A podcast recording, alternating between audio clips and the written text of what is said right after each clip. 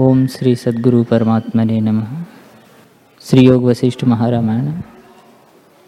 चेतन जब अंतकरण से मिलकर बहिर्मुख होता है, तब संसारी होकर जरा मरण से दुखी होता है।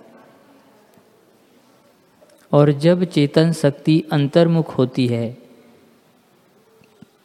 तब जन्म मरण की भावना को त्याग कर स्वरूप की भावना करता है।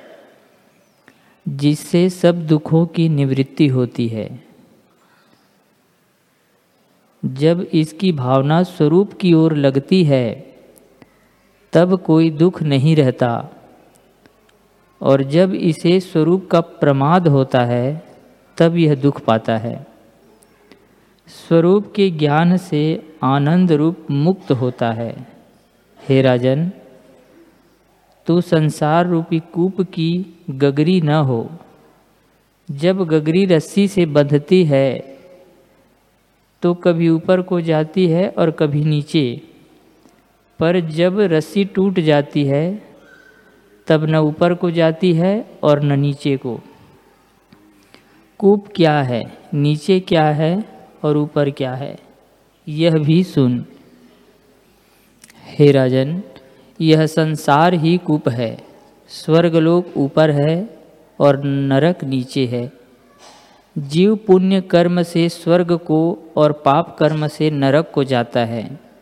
इसी प्रकार आशा रूपी रस्सी से बंधा हुआ जीव जन्म मरण रूपी चक्र में फिरता है। स्वर्ग और नरक में फिरने का कारण आशा है। जब आशा निवृत्त होती है तब न कोई नरक है और न स्वर्ग। जब तक देह में अभिमान है, तब तक नीच से नीच गति को प्राप्त होता है। जैसे पत्थर की शिला समुद्र में डालो तो नीचे से नीचे चली जाती है। वैसे ही नीच स्थानों को देखकर देहाभिमानी नीचे को चला जाता है।